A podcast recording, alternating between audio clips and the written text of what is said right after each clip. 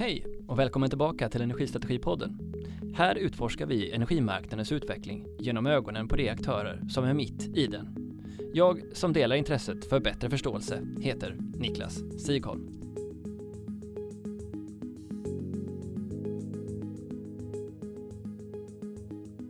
Hans Kreisel är en person som många stött på i branschen eftersom han tycks vara synnerligen aktiv i att sprida sin organisations budskap och en uppskattad person med insikter och erfarenheter att dela. Den här podden blir indelad i två avsnitt. Första delen handlar om synen på energimarknaden sett ur ett samhällsekonomiskt perspektiv. Andra delen handlar mer specifikt om vad bolaget Nordion, där Hans är VD, vill göra och varför 240 miljarder i vätgasledningar skulle vara en bra idé. Så vill du lyssna enbart på vätgassatsningen kommer det avsnittet snart. Men så, Anledningen till att behålla den här delen av samtalet är en känsla hos mig av att i dagens politiska klimat är viktigt att diskutera energimarknaden. Varför är det så många som inte tycker att dagens marknad riktigt fungerar? Vad är den bra på? Och vad är problemet? Hur hänger Sverige ihop med Europas utmaningar? Och vad innebär det för våra val på marknaden? Den här podden är alltså ett paket från oss till dig som gillar att problematisera marknadsfunktion och design. En bra upptakt för de nya nätkoderna som är på ingång. Kul att ha dig med.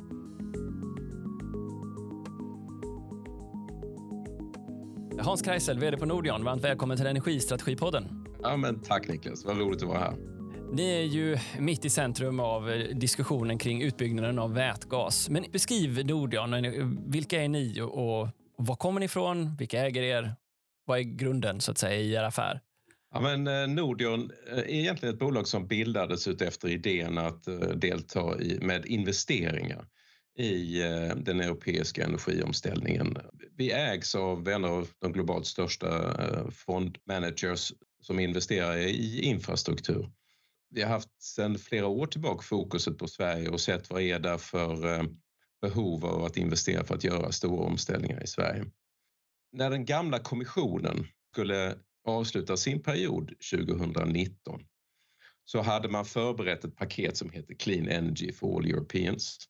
Då hade vi förberett oss från branschen för att när Clean Energy for All Europeans-paketet var färdigt, alltså 2018 levererade man det. Det syftade på el och värme till stor del.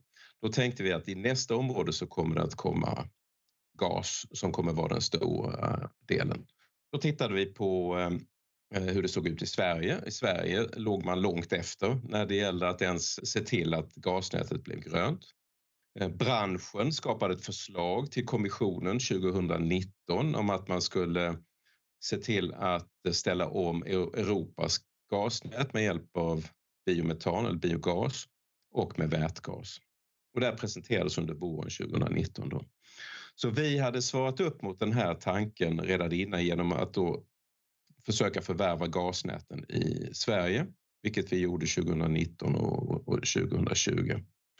Vi hade också en insikt från eh, Clean Energy for All Europeans-paketet att decentraliseringen av energisystemet var en trend som eh, skulle komplettera det vi kallade dekarboniseringen av systemet och digitaliseringen av systemen. Alltså att man kommer har mycket mindre elproduktionsenheter som kommer vara utspridda i, eh, i näten. Och det där kommer ställa krav på flexibilitet och kapacitet, produkter i de näten. Och detta är ju också då ackompanjerat av en nedläggning av stora produktionsresurser som, som kärnkraft då i länder som i Tyskland och i, i eh, Sverige. Så allt det här tillsammans gav oss ett fokus på att investera i infrastruktur, fokusera på att få gasnäten gröna, fokusera på att eh, förvärva elnät där vi kan ställa om med hjälp av eh, flexibilitet och kapacitetsprodukter. Men framför allt satsa på att bygga upp en vätgasinfrastruktur då, som ska kunna facilitera den här omställningen. En snabb analys av Sverige ger också vid handen att vi är ju ett unikt land när det gäller att kunna ta en mycket mer kraftfull position i Europa när det gäller att vara energiexportör än vad vi redan har haft. Vi är redan de största exportörerna av el och vi kan nog få en dominant position när det gäller eh, vätgassidan. Så alla de här sakerna kommer tillsammans genom då på det viset att vi eh, bestämde oss för att förvärva de här infrastrukturerna och satsa på lite ytterligare nya tekniker. För när vi började titta på hur ska man då få gasnäten gröna, vi var redan uppe på 30 procent i, i gasnäten, så hur ska vi få dem, och upp mot 40, närmare oss 40 procent, hur ska vi då få de gasnäten gröna? Men då är det dels att locka biogasproduktion till Sverige. Ja, du pratar om Sverige nu, 30 procent i Sverige. Ja, just det. Och eh, locka biogasproduktion till Sverige. Att eh, satsa på förvätskning av biogas till transportsektorn, alltså både shipping och ehm, tunga transporter och till industrin. Och eh, satsa på eh, koldioxidinfångning. Så de har vi då dragit igång som parallella spår för att åstadkomma detta. Sen kan man ju då Ja, jag ska låta dig prata också lite Niklas. Men, eh, Jaha, nej, men du, du svarar ju på alla frågor på en gång. Det är ju alldeles utmärkt. Men jag tänker bara för att man ska förstå eh, det här First State då, som är ett av de tio riktigt stora europeiska pensionsfonderna. Vad är målet och varför investerar en stor pensions, stora pensionsstiftelser in i infrastrukturfonder på det här sättet? Vad är logiken och vad är det man, man vill uppnå? Ja, men jag, jag tror det är en bra fråga. Det var precis dit jag var på väg också. Så First State som är ju en fondförvaltare och, och, deras investorer in i fonderna är ju då pensionsfonder eh, globalt och i Europa då europeiska pensionsstiftelser av, av olika slag. Och pensionsstiftelser de ska förvalta kapital under väldigt, väldigt lång tid. Och det de inte vill ska hända det är ju att det kapitalet förlorar i värde. För då har man inte pengar till att betala ut sina pensioner med utan man vill då ha väldigt låg risk i det man gör. Så därför är man nöjd med en låg avkastning också, men man vill ju att den ska vara stabil. Så dels så spanar man i framtiden naturligtvis och, tror vilka, och ser vilka trender är det vi tror ska hålla över tiden. Och då kan man ju fundera, tror vi att klimattrenden håller över tid? Ja, men det tror jag man har besvarat den frågan med, med ja. Och sedan så vill man ha lågriskverksamhet. Så då vill man nog i första hand fokusera på reglerad verksamhet om man kan. För då vet man att eh, reglerad verksamhet är relativt oberoende av, eh, av variationen. Nu har vi sett med både krig och pandemi och sånt där att helt immuna är vi inte från eh, det. Vi kan helt enkelt inte parera med priser när volymerna viker. Eh, det fungerar inte helt enkelt rent eh, kommersiellt. Men inte mellanmänskligt heller för den delen. Alltså, alla de här bolagen är i väldigt svåra situationer just nu med hur de ska hantera prisbilden och så vidare. Men eh, så det är nog därför att de är inne i det hela. Låg risk och långsiktighet. Och då var den, en av de stora eh, investeringarna som ni gjorde var den i Swedgas. Kan du berätta lite vad, vad grunden var i den affären och hur ni har rört er vidare från det? Ja, Swedgas är ett bolag som, som skapades av eh, branschen 1985 egentligen. Alltså, man ville bryta beroendet från olja och kärnkraft och såg metangas som ett eh, bränsle som har väldigt låga utsläpp av allt annat eh, dassigt än CO2. Så de satsade man på det, byggde ihop sig med Danmark. Vattenfall var de som byggde det och E.ON byggde, byggde lokalnät runt omkring ihop med ett antal kommuner som byggde eh, Göteborg och, och Varberg och, och, så vidare. Då Helsingborg och Lund och så där byggde eh, gasnät för att få bättre miljö och klimat helt enkelt. Eh, det bolaget såldes sen eh, till ett konglomerat med eh, ett antal energibolag, Shell och Fortum och Dong och, och E.ON och gick så småningom vidare till eh, till EQT och sen så vidare till eh, två europeiska TSO, alltså systemoperatörer, nationella, den spanska och den belgiska.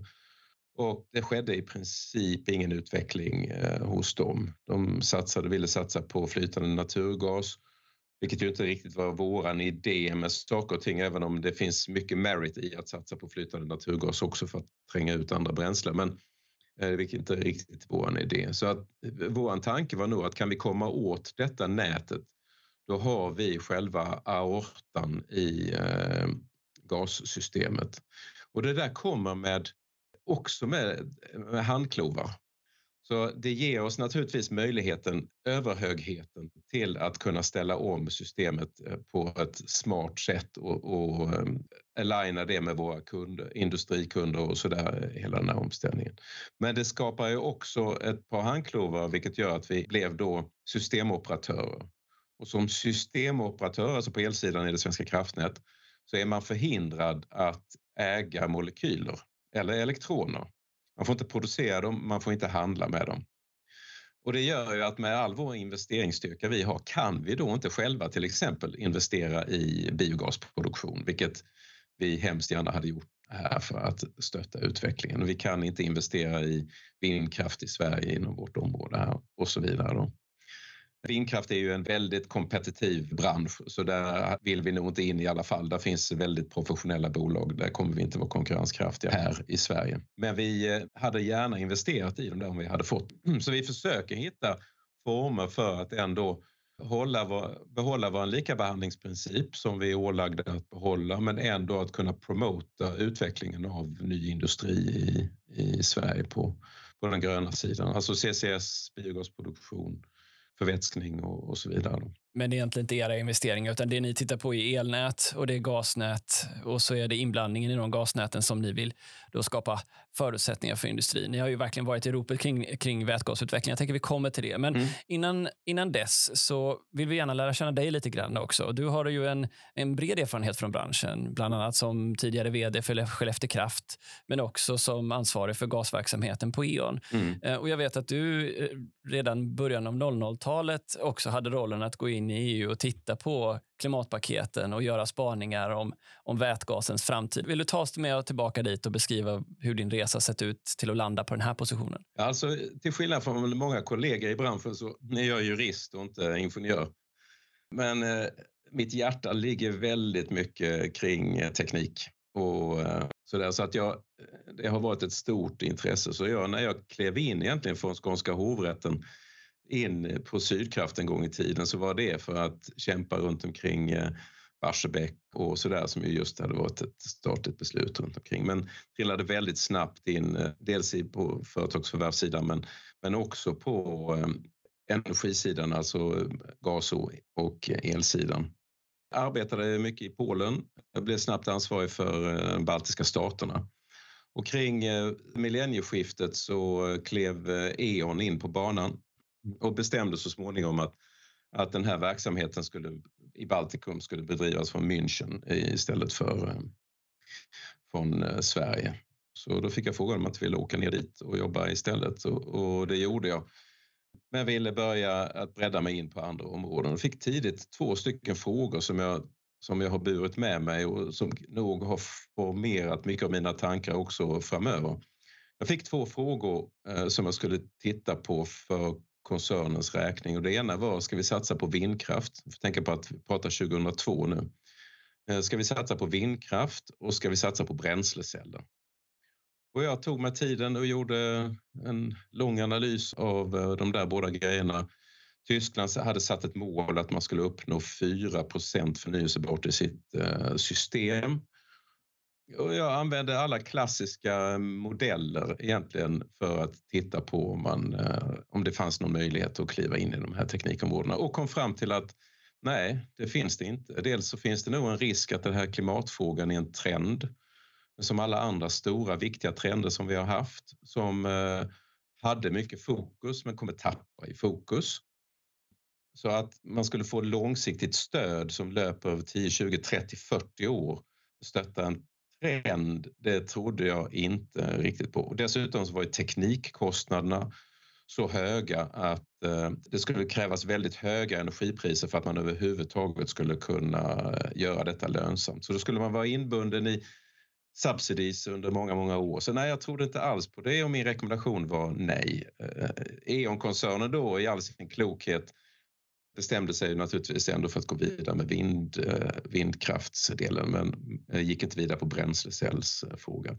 Av de här eh, enkel medarbetare var ju jag naturligtvis då men anledningen till att jag tog med mig den här frågan genom karriären har egentligen varit att jag funderat på varför jag tänkte så fel vid det tillfället.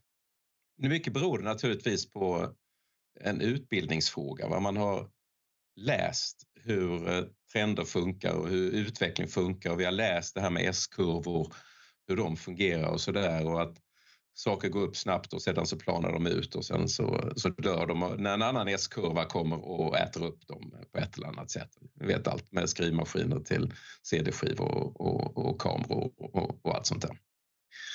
Så utbildningen var nog en eh, problematik, alltså att inte kunna se att världens framtid också kan tilltala världens politiker på ett sådant sätt att de kan ta ett gemensamt ansvar för att förflytta saker och ting.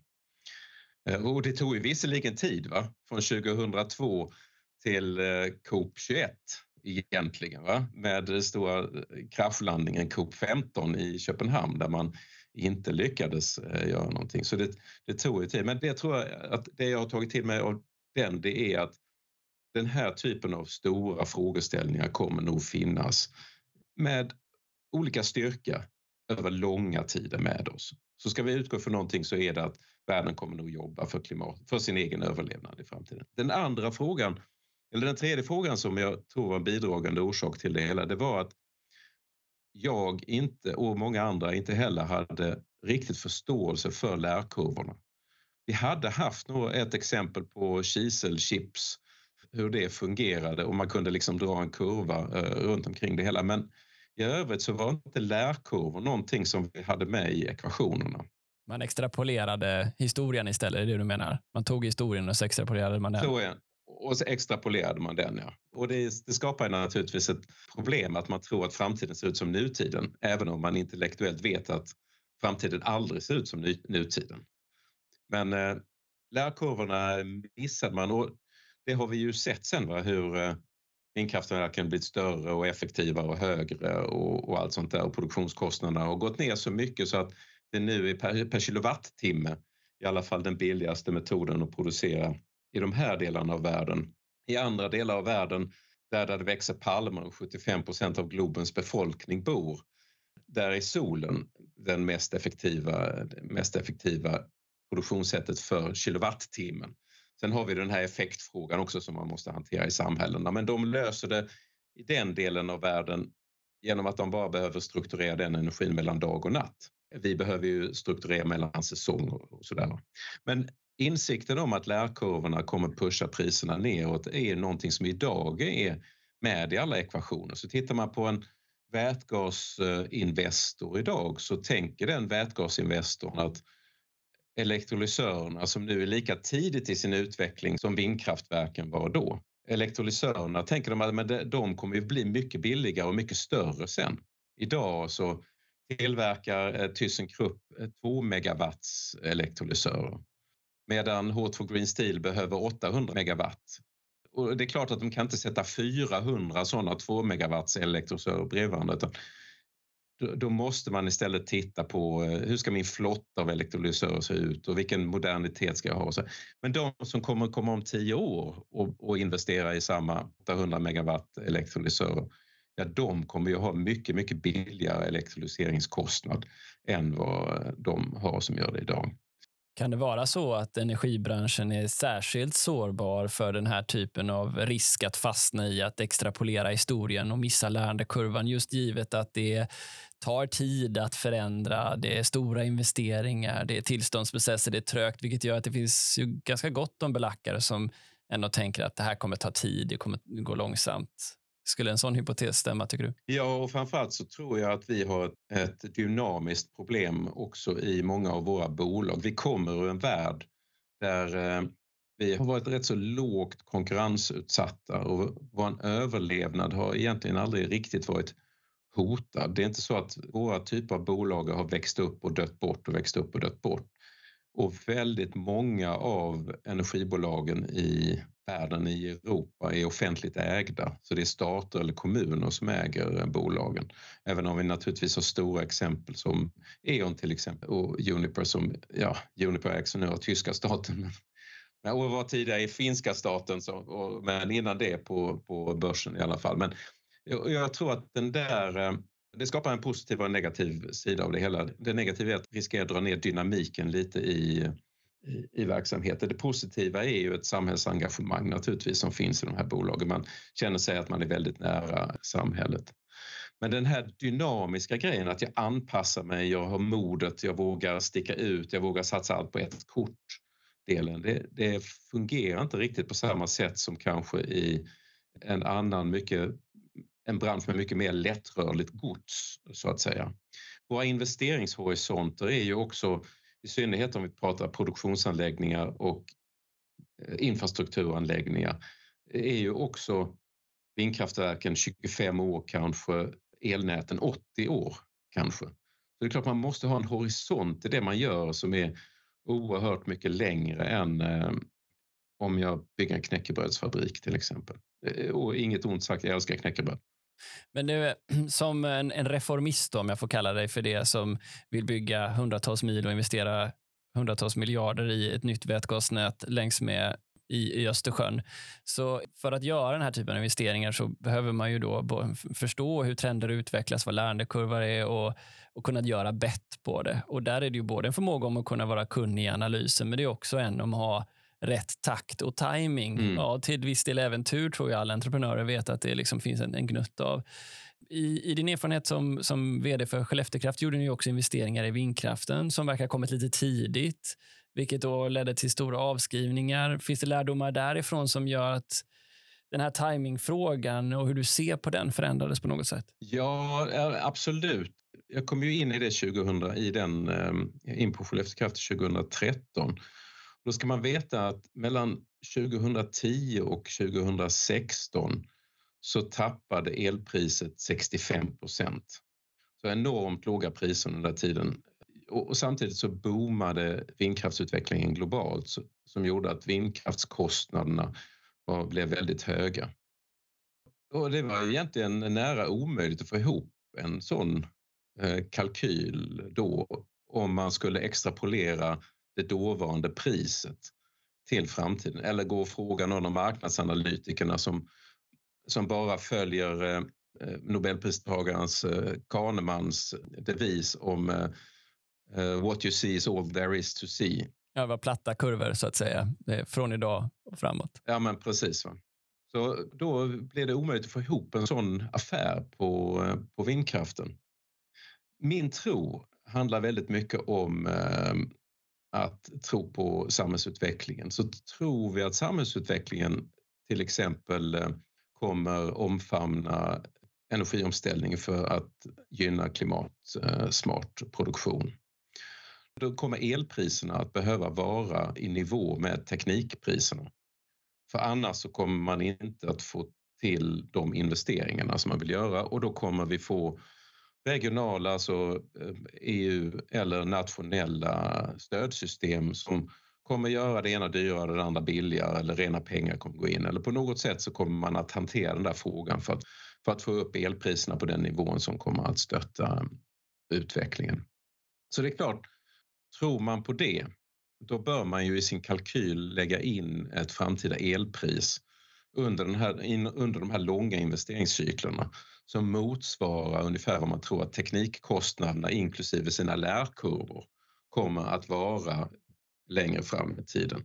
Det ger ett annat pris än eh, om man frågar analytikerna under devisen What you see is all there is to see-delen. Eh, Så men vårt problem när vi skulle investera då handlade ju om att Dessutom var ju konkurrensen på de vindkraftverken som vi köper från Tyskland och Danmark och så där väldigt eh, hög så att de var dyra. Så det vi fick göra istället var ju att eh, försöka triangulera eh, bolag som Vestas till exempel som vi ju visste hade sänkt sina egna kostnader genom att sälja ut produktionen till det kinesiska företaget Goldwing.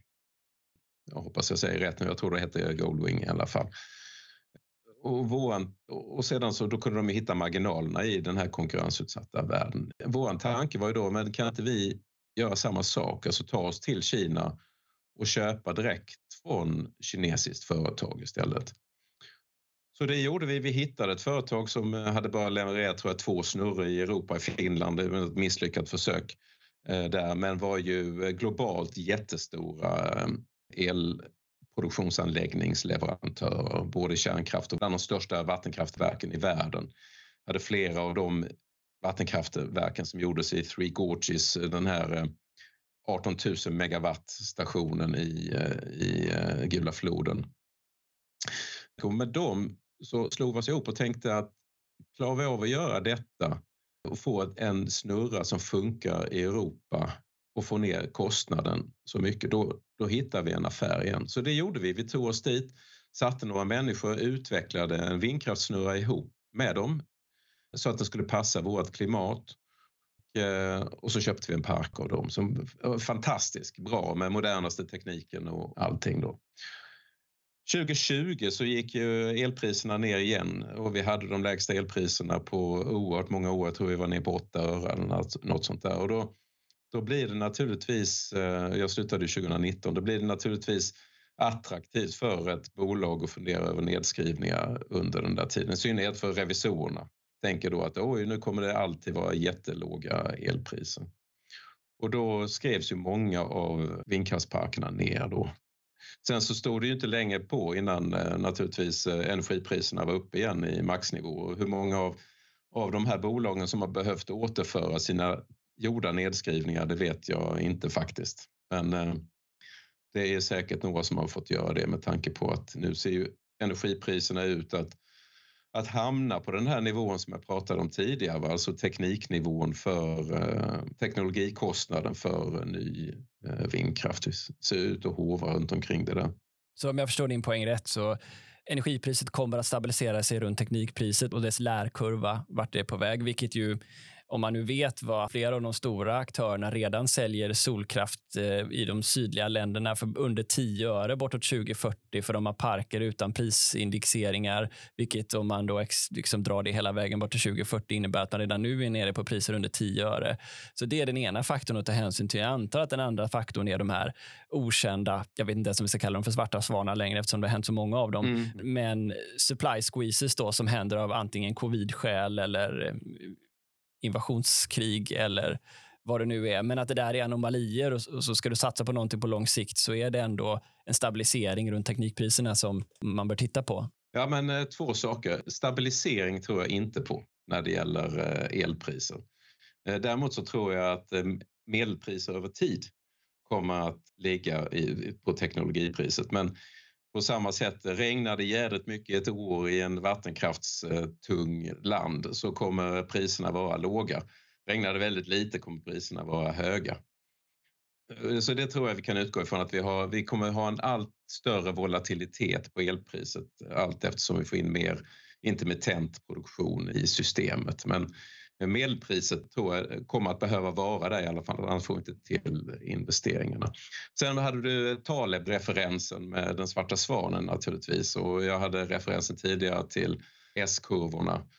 Och det är klart att det, det, kan vi nog utgå ifrån att eh, vi har... Eh, alltså, jag skulle gärna vilja se en forskare som sätter sig ner och tittar per decennier hur många disruptiva utvecklingar vi har. Och då pratar jag inte bara om teknologi utan även politiska utvecklingar och samhällsutvecklingar som påverkar eh, energisystemet eh, i grunden.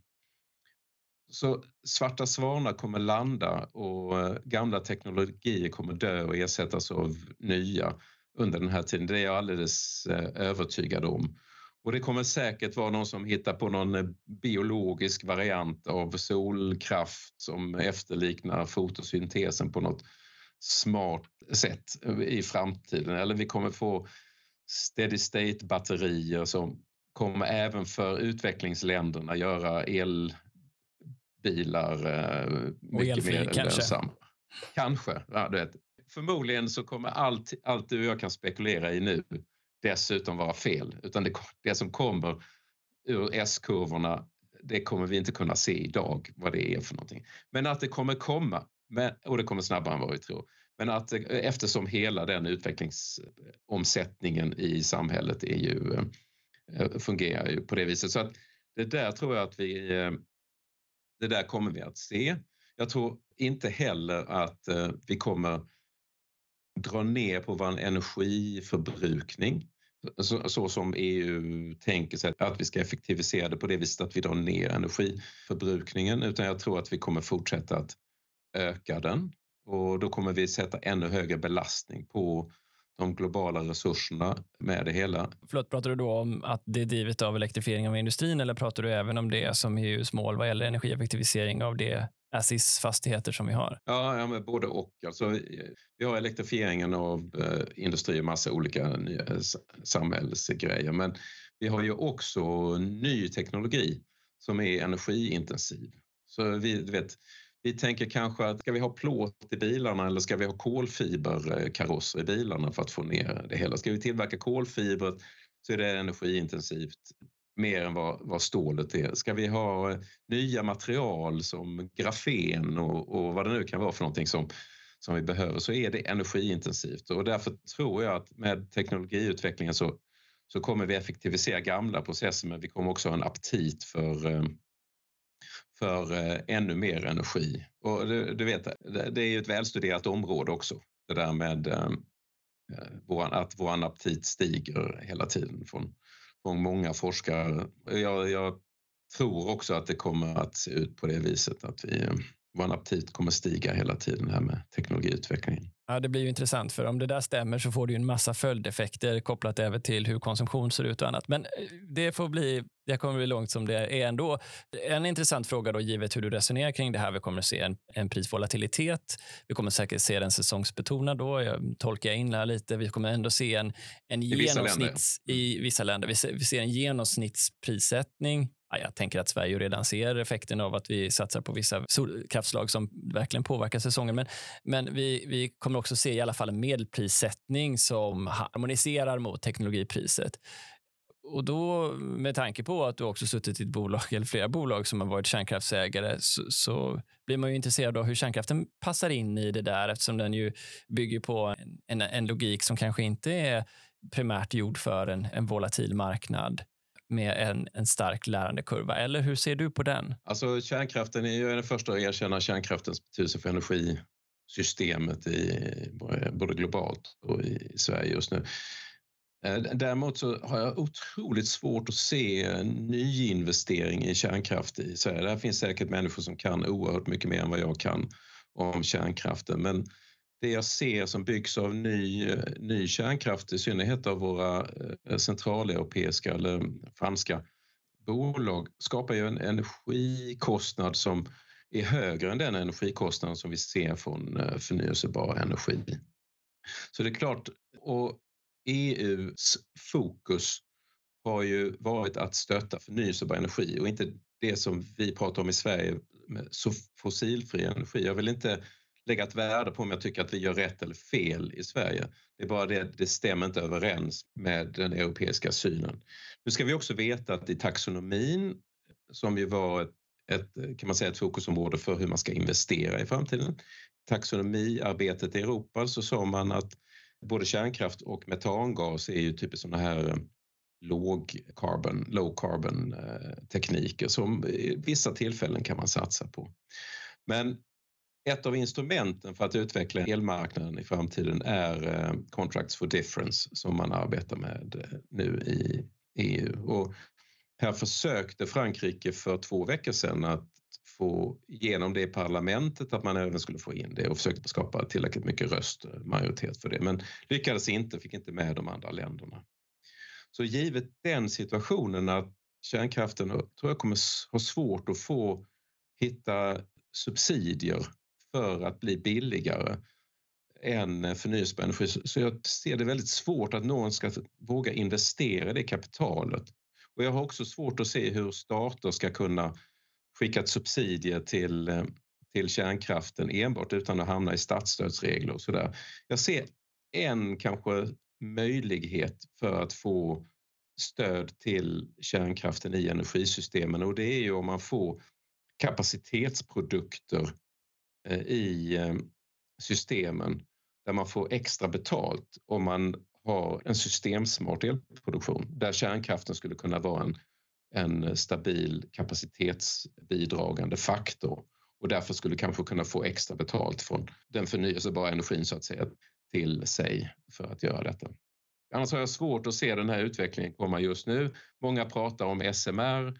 Vi får väl se den utvecklingen. Jag läste för några år sedan hur eh, IEA bedömde att det kanske kommer efter 2050 SMR. Vi får, vi får se den utvecklingen.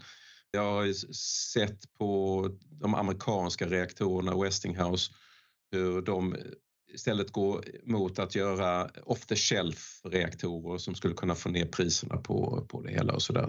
Vi får väl se hur den här utvecklingen ser ut. Personligen så ser jag nu inte någon anledning att själv försöka ha något annat fokus än att försöka leverera på de utmaningarna som samhället har just nu och det är att hitta förnyelsebara alternativ till eh, de fossila som vi har. Ja, om jag förstår det rätt, då, alternativet då för att kärnkraften ska bära sig, det är att vi får ett, ja, säg ett pris på över en krona kilowattimmen för att det ska vara möjligt. Och Det verkar inte riktigt vara det du har i din, i din långsiktiga spaning. Men det du anför här ändå är ju, du öppnar ju luckan till då att, Eh, för det gäller ju även gasen, alltså hur vi prissätter, att vi använder en kilowattimme som grundidén för vad, en, vad råvaran är och vad det är vi ska prissätta in emedan det finns fog och anledning, antar jag då att du menar, för att inte se det som den primära prissättaren på marknaden utan andra saker. Förstår det rätt då? Ja, alltså jag har ju länge haft en, en kritik mot kilowattimmar som commodity. Alltså kilowattimmen som commodity var ju en logisk konstruktion, politisk konstruktion under 90-talet när man tänkte sig att nu ska vi konkurrensutsätta priserna det man gjorde då var att man tog från USA där man på lite olika ställen börjat med att försöka avreglera marknaderna och reglera infrastrukturen. Och då gjorde vi samma sak i Europa. Vi eh, skilde produktion, infrastruktur och handel och tänkte att om vi reglerar infrastrukturen och skapar commodityn energi, då kommer kunderna att alltid få köpa det billigaste produktionsslaget och därför får vi en press, konkurrenspress på produktionen. Och det fungerade bra för då hade vi ju redan ett uppbyggt energisystem. Vi hade alla våra kraftverk som vi behövde för all den eh, eh, konsumtionen som vi hade. Och infrastrukturen var utbyggd på det viset att alla de här, båda de här parterna skulle nå varandra. Det som har hänt därefter och som är vår verklighet just nu, det var det jag nämnde tidigare, att vi har en decentralisering av elproduktionen men också gas och, och, så vidare i systemet där vi ska ansluta vindkraftparker till lokalnäten och regionnäten. Och man ska härbärgera väldigt mycket ny produktion decentralt. Samtidigt så ökar förbrukningspunkterna, till exempel med eh, laddpunkter för lastbilar och för, för eh, privatfordon. Så den här, den utvecklingen av eh, decentraliseringen påverkar också, påverkar också systemet. Så en, en distribuerad produktion ställer krav på nätägarna att bygga om dem ordentligt. Och i Sverige så förväntar vi oss att ska, vi kommer behöva bygga om elnätet för 1000 miljarder kronor för att hantera Eh, energiomställningen. 85 procent av de investeringarna kommer ske i lokal och regionalnät. Och detta är utspritt på kanske 150 bolag av olika storlekar. Hela vägen från Vattenfall, Ellevio och E.ON uppe i toppen, hela vägen ner till små lokala elnätsägare som ska göra de här investeringarna. Då. Så det, detta är ju eh, den, den eh, stora utmaningen. Då. Men eh, det som ju händer när priserna går upp väldigt mycket är ju att man skulle önska då att reaktionen från marknaden var att vi får väldigt mycket mer produktion. Och Det kan vi väl också se i Sverige, att det ligger väldigt mycket investeringar och väntar på att få komma ut på marknaden av olika slag. Ändå. Det saknas inte kapital. Det stämmer väl ändå mm. att utbudssidan är villig att dra igång men att den hålls tillbaks? Ja, men hela vägen sedan 2008, 2009 och framåt, vet, efterbörden av Lehman Brothers och digitaliseringen av världen och, och allt sånt där, så har ju kapital kostat nästan ingenting. Och det har varit ett Eh, och vi har haft enorm tillväxt och pensionsfonderna har fyllts på med en himla massa pengar. Och så, där. så vi behöver, de behöver lägga sina pengar någonstans. Vi har haft låg kostnad för kapital. Så tillgången på kapital har ju varit enorm och är ju fortfarande väldigt stor. Eh, den nya samhällsutvecklingen nu med ökade räntor och, och, och så där har ju dämpat eh, naturligtvis viljan att göra saker och ting hos många under det senaste året eller, eller två. Men jag hörde idag att både ECB och USA har nu toppat sin räntenivå och tänker sig att man ska knäcka inflationen här och då innebär det väl förhoppningsvis att vi kommer ner i en nivå igen där eh, kapitaldelen av investeringar även fortsatt kommer vara relativt låg vad händer hos en stor fond som er när den riskfria räntan blir 4-5 procent? det, då springer väl avkastningskravet iväg rejält. Är det så att det, energiinvesteringar hålls igen nu på grund av att avkastningskravet helt enkelt blir så stort för att alternativet för de här fonderna att sätta i statsräntepapper är så attraktivt? Jag tror att, eh, jag vet faktiskt inte exakt hur, hur det fungerar på allra högsta nivå här, men jag utgår från att de låser ju in så mycket det går för varje startat projekt så att säga. Så att jag tror inte det är någon eh, risk för fonderna på eh, det viset. Men för varje nyinvestering, då kommer de ju behöva jämföra risk med avkastning här.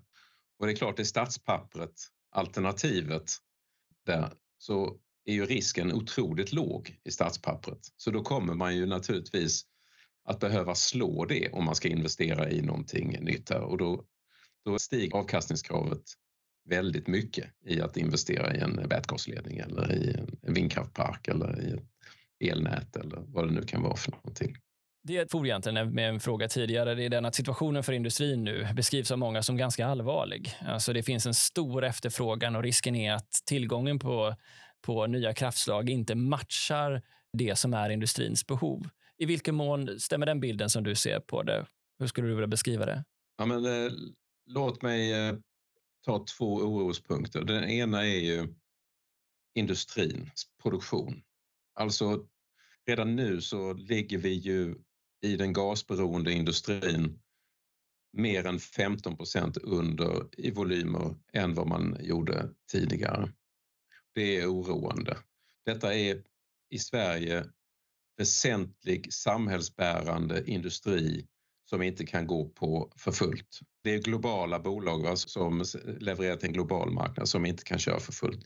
Det tycker jag är otroligt oroande och det tycker jag borde vara politikens första fokus just nu. Att ha tillbaka den svenska industrin i full sving. Och det är kanske det man gör på exportsidan, att man eh, höjer räntorna och, och sådär. Jag, jag vet inte. Eh, det är den ena saken. Den andra saken är tillgång på energi då för eh, expansionen jag tror inte att tillgången på energi är problemet. För om vi tittar på de enorma projekten som vi har offshore i Östersjön till exempel, eller både i Sverige och Finland. Det är hundratals gigawatt som vi har i projekt och då ska ni veta att den installerade effekten i Sverige fram till att vindkraften började explodera i Sverige var 32 gigawatt. Och vi har nu hundratals gigawatt runt omkring oss i, i projekt.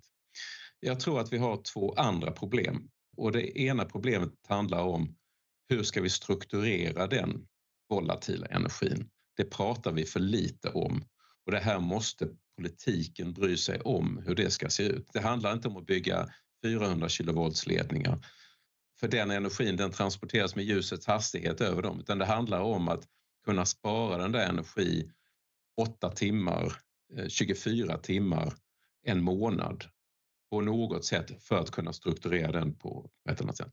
Det måste vi prata om.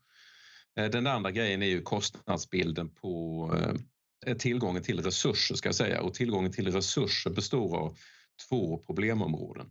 Det ena är tillgången till material, alltså på elsidan så pratar vi aluminium, koppar, för offshore-ledningar pratar vi bly också. Vi pratar stål, tillgången till eh, stål. Priser som går upp. Vi har dessutom priser för, för eh, tjänster som går upp otroligt mycket. Eh, egentligen är det när vi tittar på våra kalkyler de kostnader som går upp mest av alltihop. Så det är det ena resurskomplexet som är oroande för att industrin ska kunna utvecklas. Det andra resurskomplexet handlar om tillgången till kompetens. Eh, Sverige, vi pushar mot ett underskott på kanske 20 000 ingenjörer till eh, 2030. Europa ska omutbilda kanske 18 miljoner eh, arbetare för att kunna hantera den nya industrin. Tillgången till kompetens är ett område som borde vara nummer ett på agendan för EU och för politikerna. För annars så kommer vi inte klara av den här omställningen rent fysiskt. Vi kommer inte ha tillgång på, till det billiga materialet, vi kommer inte ha tillgång till eh, kompetenserna som ska göra det hela.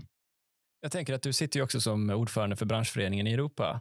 Ja. Och eh, där är det ju kanske tydligare än vad det är i Sverige, just den här eh, effekten hos industrin av att energin blir dyr. Alltså det efterfrågeförstörelse som kommer efter en sådan prischock det ändå har varit, men som också inte riktigt hämtar tillbaka sig. Kan det vara så att eh, Europa som drabbas av det här hårdare blir det mer uppenbart för?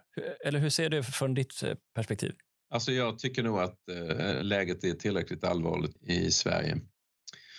Men, men att detta är likadant i alla länder, det är helt tydligt. Och vi hade för, kan det varit en vecka sedan eller två, så hade energikommissionären ett så kallat high level meeting där hon lyfte fyra stycken eh, problemområden under paraplyet av en novalitet för henne, nämligen att hon sa att utan infrastruktur så kommer vi inte få någon energiomställning. Vi i branschen har nog förstått det där länge men politiken har inte riktigt velat eh, se på detta på det europeiska planet. Och hon lyfte fyra stycken problemområden som vi måste börja hantera nu. Och då ska man ändå veta att den här kommissionen ska bytas ut nästa år så detta är ju verkligen på dödsbädden som de eh, uttalar sina sanningar.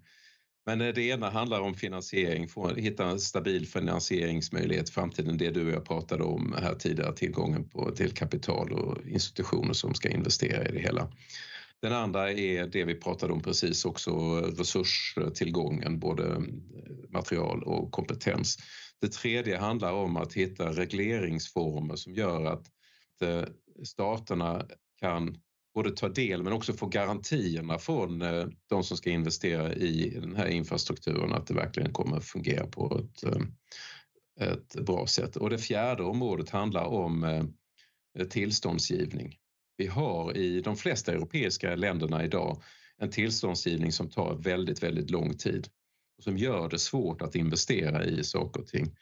Vi har också standardiseringar och sånt där som inte riktigt rimmar mellan de olika länderna som vi måste ta tag i.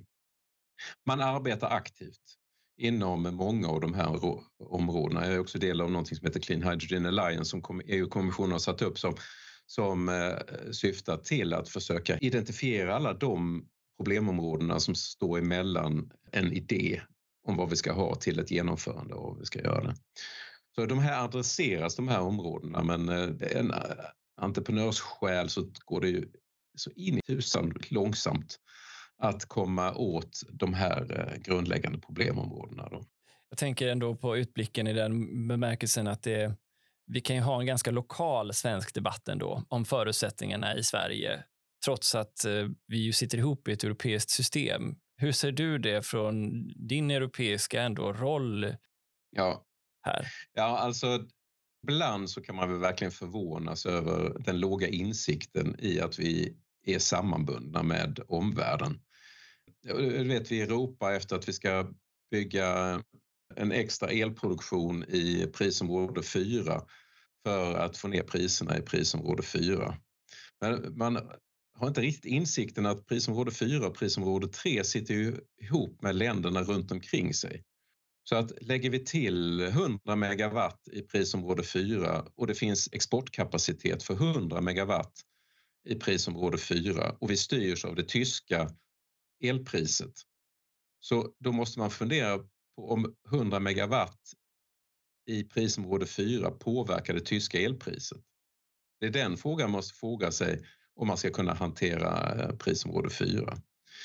Eh, och jag saknar verkligen den här insikten i eh, i debatten att eh, problematiken är inte lokal utan problematiken är regional och vi måste hantera detta som en region, vare sig vi tycker det är bra eller inte. Men man ska veta att om eh, vi får väldigt mycket, väldigt mycket mer produktion i prisområde 4 som skulle kunna skapa instängd kraft i prisområde 4 och då sänka priserna. Då kommer de teoretiska modellerna att bygga en ny ledning till Tyskland om behovet finns där. Sen så skulle vi kunna stoppa det om vi vill och säga att vi från Sverige vi vill vara energinationalister så vi vill inte dela med oss av det hela. Det kan vi göra. Kanske till och med att eh, en trend är lite på väg åt det hållet att eh, vi, vi resonerar på det viset. Men eh, hur, hur som helst så måste vi ha öppna ögon när vi pratar om utvecklingen av energipriser, att vi är en del av åtminstone en eh, regional community som delar eh, energi och priser med varandra. Så ur det perspektivet så är Sverige ingen isolerad stat utan eh, byggs det ut allt det här förnyelsebara som nu planeras i Europa så kommer vi också få karaktären av vad det medför på energimarknaden i alla fall i, i mellersta Sverige. Ja. Tusen tack Hans för att du tog dig tid att vara med i Energistrategipodden. Ja, men du, tack själv Niklas. Det var en ära att få lov att vara med i denna fina podd.